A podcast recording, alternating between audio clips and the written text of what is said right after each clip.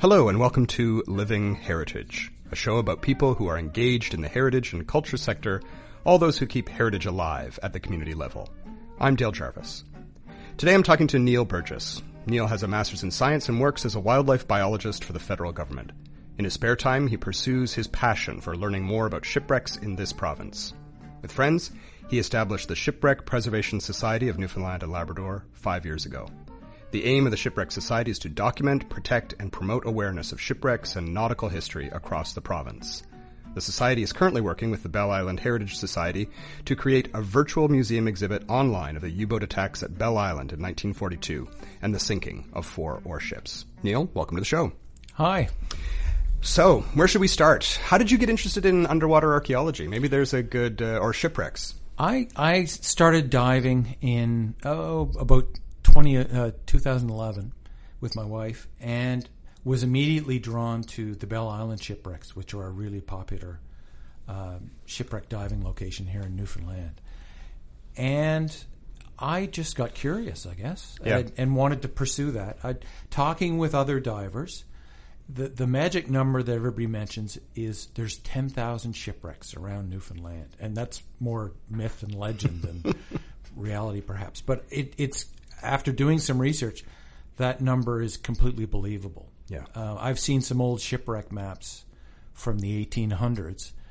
For a 20 year period, there are thousands of shipwrecks. Yeah. So there's a huge number, and most of them have probably deterior- deteriorated to the point where we couldn't even locate them. But there's an awful lot that are still around, and some go way back. Yeah, I remember. I remember at one point, uh, Robert Parsons, uh, the local writer who writes a lot about nautical history and shipwrecks, he had put out a, a shipwreck map, I think, and I, and I remember being very uh, kind of impressed by the number of, of shipwrecks. Like some of the some of the more treacherous coastlines have just Oh, huge numbers. Cape Cape Race and that whole southern shore from Cappahayden around to Portugal Cove South has got probably a third of the shipwrecks in the province. Right. Like the density of them there. Yeah.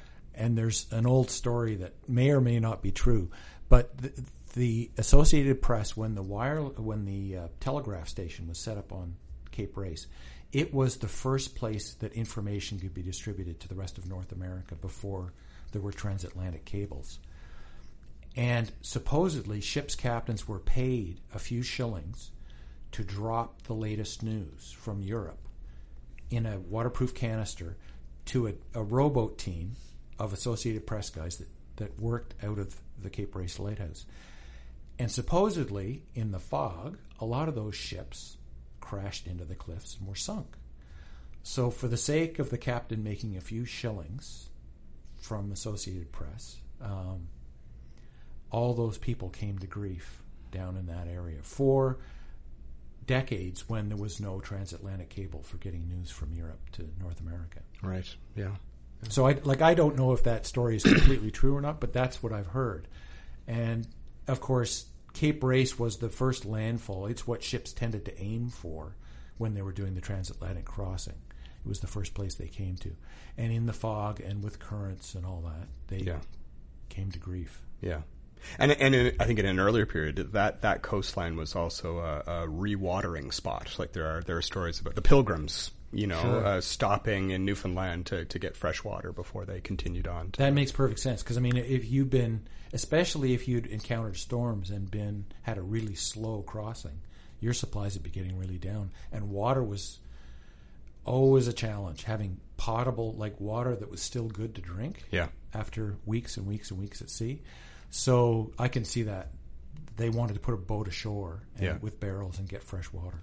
Do Do you remember your first uh, your first dive on on the the Bell Island wrecks? Remember kind of seeing that for the first time? Yes, I I was amazed at the size of the wrecks. Some of them are 450 feet long, and in a half hour dive, that's barely enough time to go, you know, all the way around the rail of the ship, you know, from the stern to the, the bow and back again. And I- it, I was just flummoxed at the size of them. Yeah. And then as you looked at the ships, you realized that um, they weren't. It wasn't just old rusting steel. They were completely overgrown with life now.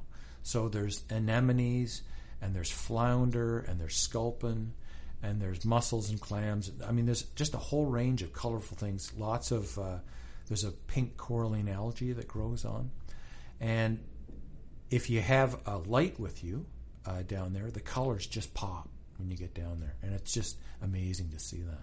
Yeah. On the other hand, there's some very sobering sights. Like I remember, probably on uh, maybe the tenth time I was down there, we were swimming through what you, it looked like it used to be a washroom. So there was some broken up toilets, and there was white and black tiling on the floor, which they often used in washrooms. And I came across a shoe, and you know, it, it's hard not to think that somebody was probably in that shoe when the boat was sunk, and that's what remains now.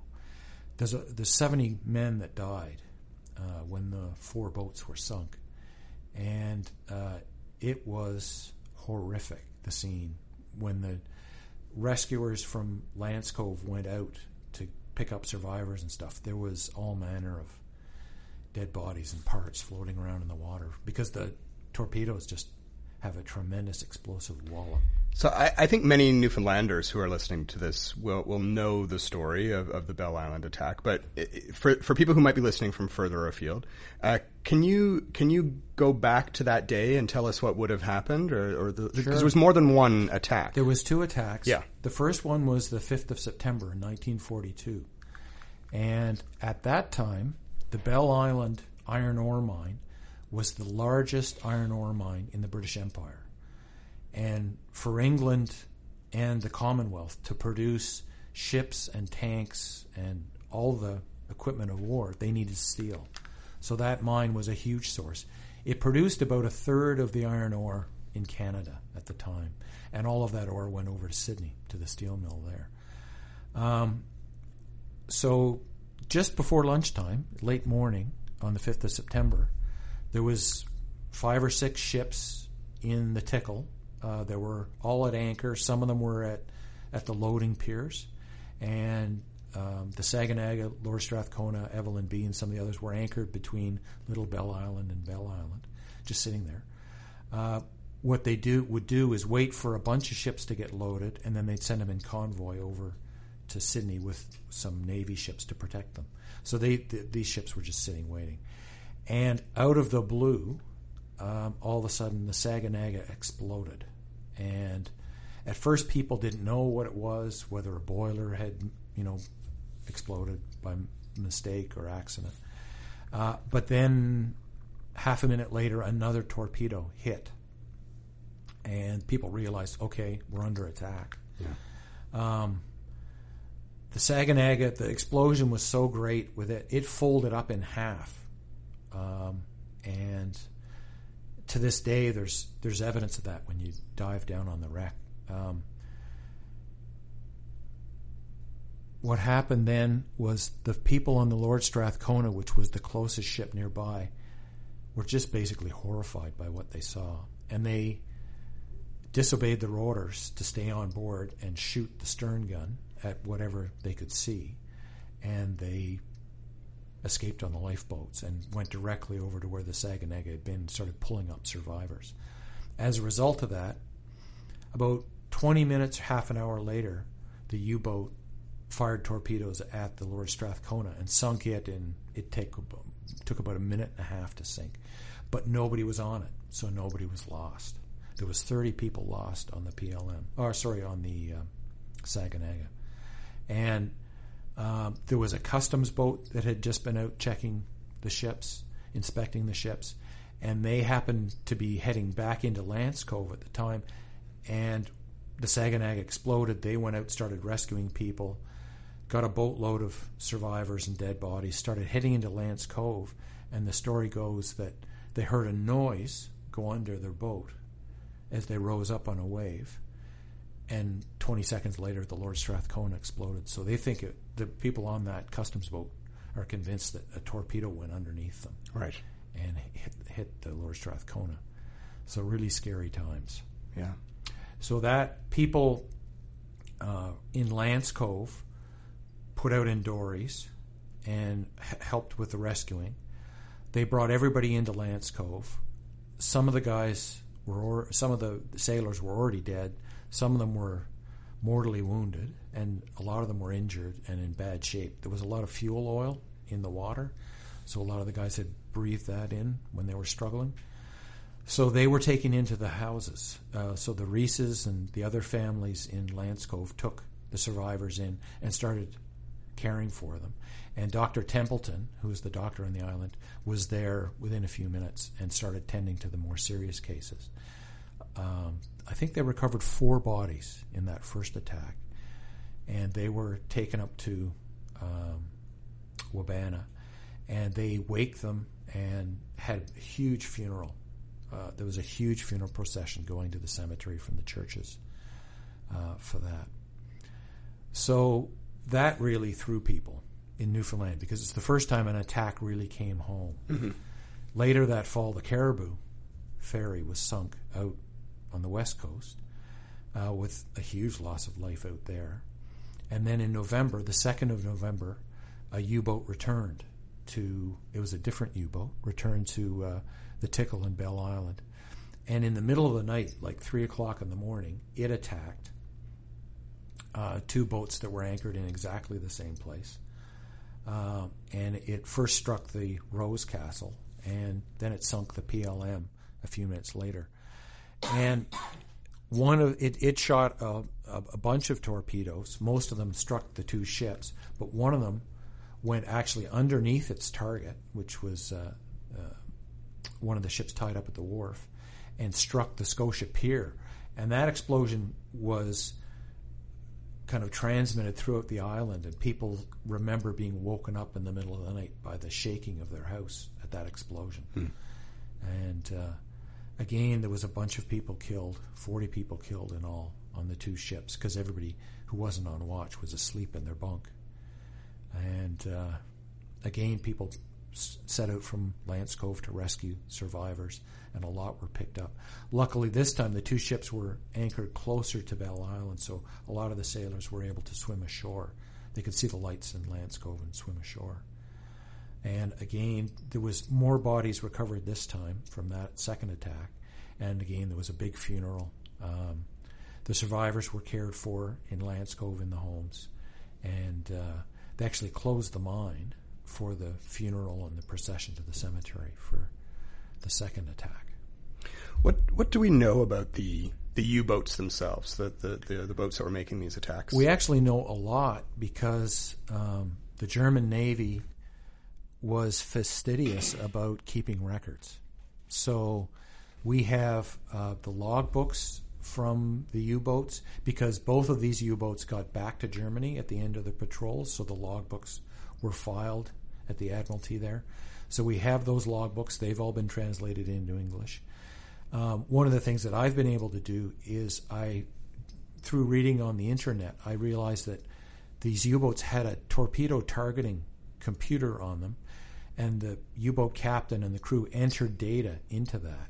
You know, the bearing of the U-boat, the bearing to the ship, the distance to the ship, the running time of the torpedo, all that kind of stuff, and they wrote all that down. So I managed to track down those reports uh, in German, obviously, in a in a German library, and I've got those back. So we're now in the position with a little bit more research. I think this fall we'll be able to do a reconstruction of exactly where all the ships were and all the U-boats and where the U-boats went and where the exact locations where they fired. You'll be able to map all that out. Map it all out. Yeah.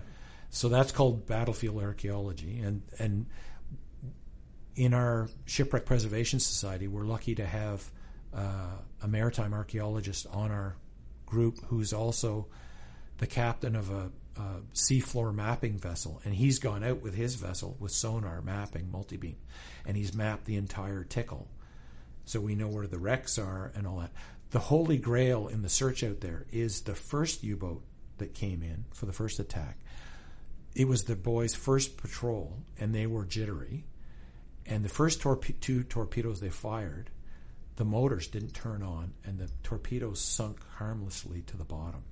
And I can imagine the language coming out of the captain yes, when that yeah. happened. So apparently, through through reading, um, there are, were switches. They had the torpedo batteries charging normally, and they had to turn switches to make them fire engage when they went out of the torpedo tubes, and the crew forgot to turn the switches.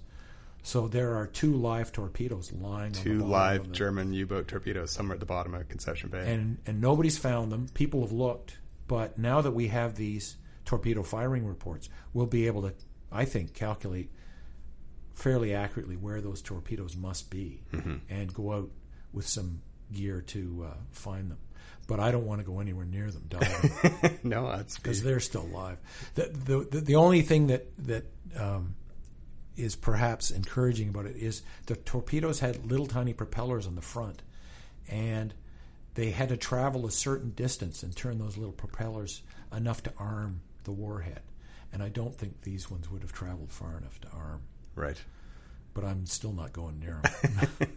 There's uh, there's lots of uh, there's lots of oral history or folklore about the U-boats in Conception Bay. Like I've heard people tell stories about, oh my my grandfather remembers being in Clark's Beach harbor, for example, and and then seeing a U-boat kind of coming to the surface, Yeah. and I guess they would come to the surface to recharge their batteries. Yeah. A- And, uh, how much of that do you think is is accurate, and how much of it do you think is is kind of legends that have grown up after the Bell Island attacks? I, I like I don't know how much of that is people reading about U-boats and then kind of Having you know, these mem- yes, little- manufactured memories, yeah. story. But uh, U-boats in those days traveled on the surface as much as they could. Um, it was really only the danger of being attacked by uh, an Allied plane that drove them underwater. The air uh, purification on them was basically non-existent. So if they ran for more than about 18 hours submerged, it the air became toxic underneath. The boys had a really hard time. They'd actually tell the crew to go to sleep, except for the you know very few required to drive the boat. Um, so they traveled on the surface. They could also go to almost 20 knots, 18 knots on the surface, and they could only go seven knots submerged. Okay. So it was much better for them to travel travel on the uh, surface. They could run on diesel engines on the surface. Underwater, they had to run on battery power and electric motors. So they could only do that for a limited time. So every 24 hours, they had to come to the surface for a few hours to recharge batteries. But they much preferred to travel on the surface if they could. So quite often, they might um, go on batteries underwater during the day and then come to surface and steam all night on the surface. So, in the course of doing some reading about U boats and where they went around Newfoundland, they were all over the place um, around Newfoundland. The Strait of Belle Isle was a very popular uh, patrolling area for them because they knew a lot of ships went going to Montreal went through the Strait of Belle Isle. They were all through the Gulf of St. Lawrence, particularly in 1942. They actually were dropping spies off on land. There's uh, documented uh, cases of actually the second boat that attacked at Bell Island then went over to Gas Bay and dropped off an agent there, a German agent who was trying to get information on shipping. He was caught within 24 hours. The, one of the stories I've heard, and I, and again, y- you know, sometimes you don't know how much truth there is, but uh, story about the um, the the sub that was captured, the periscope of which is now at the Crow's Nest. Uh, one of the stories I heard was that when the when the crew was, you know, captured and brought onto land, that the the men had tickets from the movies in Halifax in their pockets. There's all kinds of stories of sailors from U-boats coming ashore, and that's common in, in Newfoundland and in the Maritimes, uh, for buying food, buying fish. Having their laundry done is another one I've heard. yeah, Yeah, going to the movies, whatever. I, I have no idea how much of that is true. Yeah. I mean, it's when you think of the amount of training and effort and how determined most of these U-boat crews were, I, I suspect they'd be pretty hesitant to blow their cover just to go see a movie in Halifax. Yeah, I think that's a bit of a stretch. But I mean, there's been whole books, fiction books, written on U-boats coming in and basically making friends with outports around Newfoundland. yeah.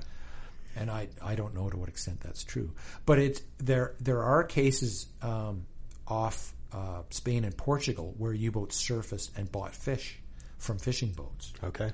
So that's true there. So it, it could possibly be true Yeah. here too. So now, part of your the project that you're working on now, uh, you're developing an exhibit uh, with the Virtual Museums of Canada project, the, the Canadian Museum of History, um, and and you're looking for uh, people's memories, uh, family stories about these uh, the wrecks and the attacks. Um, what kind of what kind of stuff have you heard so far? And, and are there people still around who remember the events of those days? Oh yes. Um, so the actual eyewitnesses, um, many of them have now passed away, but there are still a few around. And luckily, there are written accounts and TV and audio interviews of many uh, from you know 10 or 15 years ago. Um, so we're lucky to take advantage of those. But um, a fellow uh, name of Lloyd Reese grew up in Lance Cove. He was a teenager at the time of the attacks. And then back in the early 90s, he actually wrote an eyewitness account of the day when the first attacks happened and the day when the second, the night when the second attacks happened. And he posted that on the internet. Um, unfortunately, Mr. Reese passed away a few years ago, but that written account still exists. Um, there's been a number of books written uh, on U-boat and submarine uh, warfare in eastern Canada. There's been Steve Neary's book, The Enemy on Our Doorstep, which mm-hmm. was written in the 90s specifically about the U-boat attacks at Bell Island, and he gathered a lot of eyewitness accounts as well. There's one fellow, uh, Pat Mansfield, who I believe is l- living over on Bell Island still, who's in his 90s, who was a sailor on one of the other ships in Bell Island Tickle when the attack happened. And I'm looking forward to talking to him if I can. And there might also be families of the people who took in survivors or helped with the efforts afterwards. Yeah, the folks in Lance Cove on Bell Island, uh, many of the men rowed out in in small boats to rescue survivors in the water in the two attacks because the water was cold, cold, and uh, the the the guys in the water were thrashing around. There was a lot of fuel oil in the water from the ships that were sunk, and uh, the men from Lance Cove brought them back to shore, um, took them into the homes, and, and, and mostly women, the women cared for the guys. Uh, and Dr. Templeton on the island, he came down and, and took care of the more severe cases. But there's going to be family stories again from all of those families where the men helped rescue the guys, the women helped care for them. Um, it, it, touched a lot of people on Bell Island. Are there are there gaps in the story that you are hoping to kind of fill in? Are there things you don't know that you would like to know about? Uh, it it would be great to hear more about how the people on Bell Island were affected by this. Yeah, I mean, this was basically the Second World War coming to their doorstep and and happening right at home. Up until that point, the war had been something that was happening, you know, in Europe, in Africa, maybe to relatives or people they knew as sailors, you know, on convoys across the Atlantic, but it had never come to the shores of Newfoundland. So this was a huge change for how they perceived the war and where the enemy actually was. Mm-hmm. I mean, I, have heard uh, there's a written account that people were very hesitant to take the ferry from Bell Island to Portugal Cove afterwards because they were scared the U-boat U-boats was were, still yeah. there and going yeah. to attack. Yeah. So I mean, it, it changed life. Um, certainly, there was a lot of uh, Newfoundland militia on Bell Island. They manned the two cannons that are uh, by the beach, by the ferry terminal, and there was a lot of uh, military on the island who were lookouts and that kind of thing. And I mean, it would have completely changed their attitude towards the war. Right. So I'd, I'd like to hear more about that kind of stuff. One of the gaps we'd like to to solve is the first U-boat that came in for the attack um, shot those two torpedoes that didn't work. We'd like to find where they are, um, and with I think with some sonar work and with some magnetometer work and some other stuff, we could maybe find those two torpedoes. That would be a little more of the story.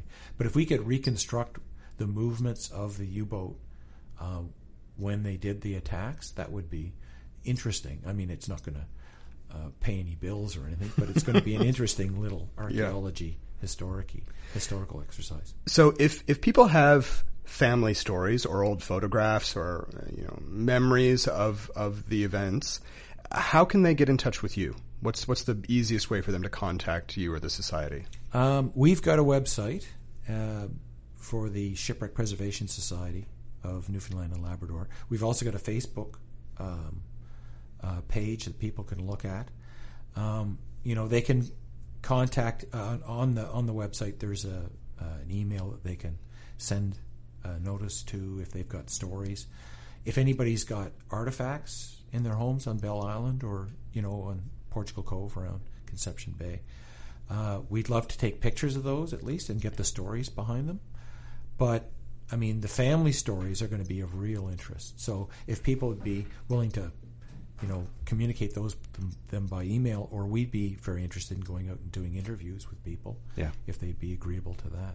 Okay, and then all of this material will then uh, form the basis of a of a new website. That's right. Yeah. So we're doing a virtual museum exhibit with uh, the Bell Island Heritage Society, and that's going to be a combination. It's basically going to be 20 chapters of the story. So, why was the Bell Island uh, mine important to the war effort? Why did the subs come here to attack the ships? About the ships and the crews, um, about the submarines and the crews that were on them, and then about how uh, Bell Islanders were affected and how they responded to the uh, to the attacks and caring for the survivors. Uh, we're, we're drawing to the end here, but I'm I'm curious. What is the state currently of the wrecks? Uh, they're protected. It's an underwater archaeological site. It's an underwater archaeological site. It's been designated as a historic event by the province. We're actually um, starting to talk to Parks Canada now about working on uh, getting them designated as national historic sites. The wrecks are slowly deteriorating. Uh, one of them, the Saganaga, we've noticed that the stern is starting to fall over on the boat, so it's actually twisting off and falling over. Um, so the, they're slowly deteriorating. One thing that's been a problem in the past was uh, recreational divers looting artifacts, which is illegal. They're not allowed to take artifacts from uh, the wrecks. And people like Rick Stanley at Ocean Quest, who takes scuba divers out, have been very proactive in promoting, you know, take pictures, but don't take anything off the wrecks. Right. And so we can protect them. And it, it allows other people and photographers to take pictures of things and help preserve that cultural heritage underwater. Yeah, and this is a, kind of part of that educational piece and letting Yes. people know about their significance. Yeah, we want to promote awareness among Newfoundlanders and Labradorians about their shipwreck heritage, about their nautical heritage, and how important a part this played in the province's history. You know, and they can be uh, interested and curious and proud of what went on. And I mean, certainly Bell Islanders, like I'm amazed at their courage in going out uh, and helping the survivors and taking care of them. It was a massive effort. Good. Well, thanks for coming on the show and good luck with the project. Thanks a lot. I'm Dale Jarvis. You've been listening to Living Heritage, a production of CHMR Radio 93.5 in collaboration with the Intangible Cultural Heritage Office of the Heritage Foundation of Newfoundland and Labrador. Find us online at ichblog.ca or on iTunes. Our Heritage Broadcast Assistant is Natalie Dignam in partnership with the Conservation Corps Newfoundland and Labrador Echo Program. We would love to know what you think of the show. If you have a question or a suggestion for a future program, leave us a comment on the Living Heritage Podcast Facebook page, email livingheritagepodcast at gmail.com, or tweet us at HFNLCA. Thanks for listening.